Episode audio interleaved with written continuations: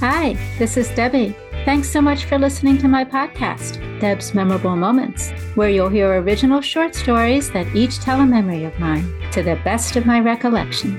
I wrote them all, I read them all, I live them all. Let's get started.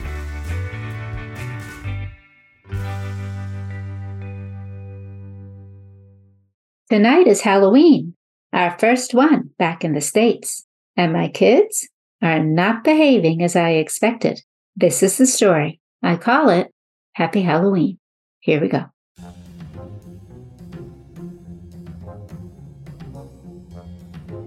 Happy Halloween. We have been home in the States for approximately three months now, and tonight is Halloween. My boys have never experienced Halloween before since it's not celebrated in London. No costumes, no scary stories, no trick or treating, nothing.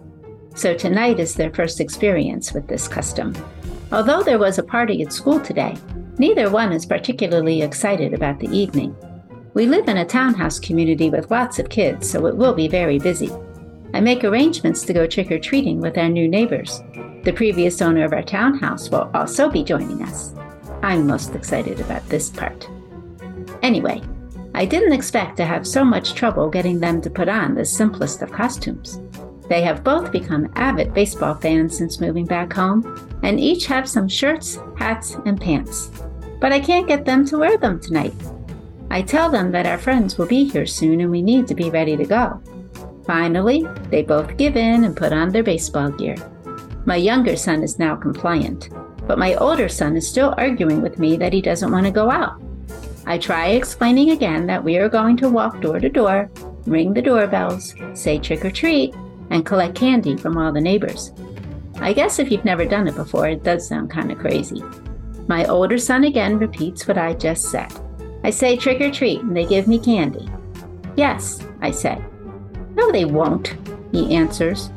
I ask him to follow me to the front door. We look outside at all the kids walking around the neighborhood. Do you see all those kids walking around in costumes out there? Yes, he says.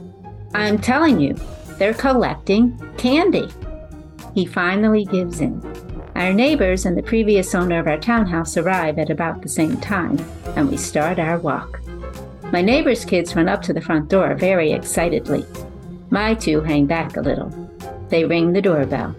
Trick or treat, say the neighbor boys. The homeowner puts candy in all four bags. They say thank you, and at this point, my two boys come flying back to me. They gave us candy, they gave us candy.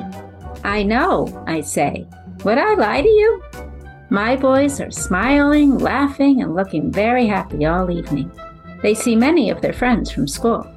We walk around for approximately two hours and collect lots of candy. When it's time to go home, my older son says this was the best night ever. My younger son agrees and asks if we can do this again tomorrow. No, I say, it only works once a year, on Halloween.